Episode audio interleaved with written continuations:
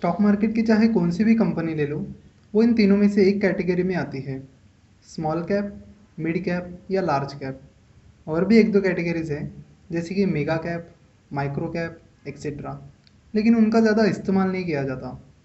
Cap मतलब capitalization market capitalization company का aggregate valuation दर्शाता है और मार्केट कैपिटलाइजेशन से हमें कंपनी की साइज़ भी पता चलती है।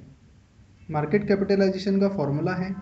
Market price of one share multiplied by number of outstanding shares for example मान लेते कि एक्सोजी नाम की कोई कंपनी है, जिसके एक शेयर की मार्केट प्राइस है वन थाउज़ेंड रुपीज़ और कंपनी के आउटस्टैंडिंग शेयर है one lakh therefore market capitalization of X Y Z is equal to market price of one share that is one thousand rupees multiplied by number of outstanding shares that is one lakh is equal to ten crore जिस company का market capitalization seventy five thousand crore से ज़्यादा है उसे large cap company कहते हैं। Mid cap company मतलब वो कंपनी जिसका मार्केट कैपिटलाइजेशन 13,000 करोड़ से 75,000 करोड़ के बीच में होता है।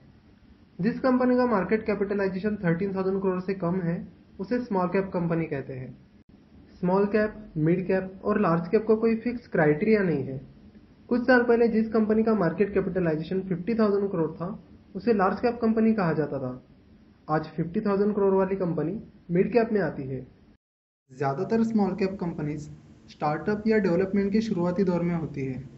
इसलिए इनमें ग्रोथ पॉसिबिलिटीज़ तो ज़्यादा होती है, वही फेलियर रेट ज़्यादा होने के कारण रिस्क भी ज़्यादा होता है। स्मॉल कैप इंडेक्स जैसे कि S N P B S C small cap small cap companies की परफॉर्मेंस दर्शाते हैं।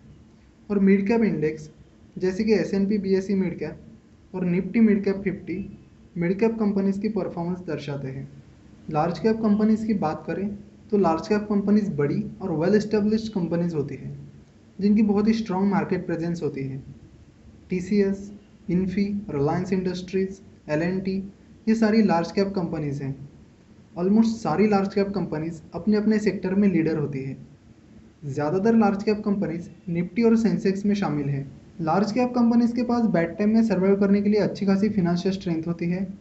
इसीलिए लार्ज कैप कंपनीज़ में इन्वेस्ट करना सेफ़ माना जाता है। स्मॉल कैप कंपनीज़ के पास बैड टाइम में सर्वाइव करने के लिए फिनेंशियल स्ट्रेंथ कम होती है। इस वजह से स्मॉल कैप कंपनीज़ का फेलियर रेट भी ज़्यादा होता है। इसीलिए स्मॉल कैप कंपनीज़ में इन्वेस्ट करना रिस्की माना जाता है। एक बात हमेशा याद रखना, हर लार्ज कैप कंपनी कभी ना कभी स्मॉल कैप या मिड कैप कंपनी थी। लेकिन हर स्मॉल कैप या mid cap company large cap नहीं बन पाती।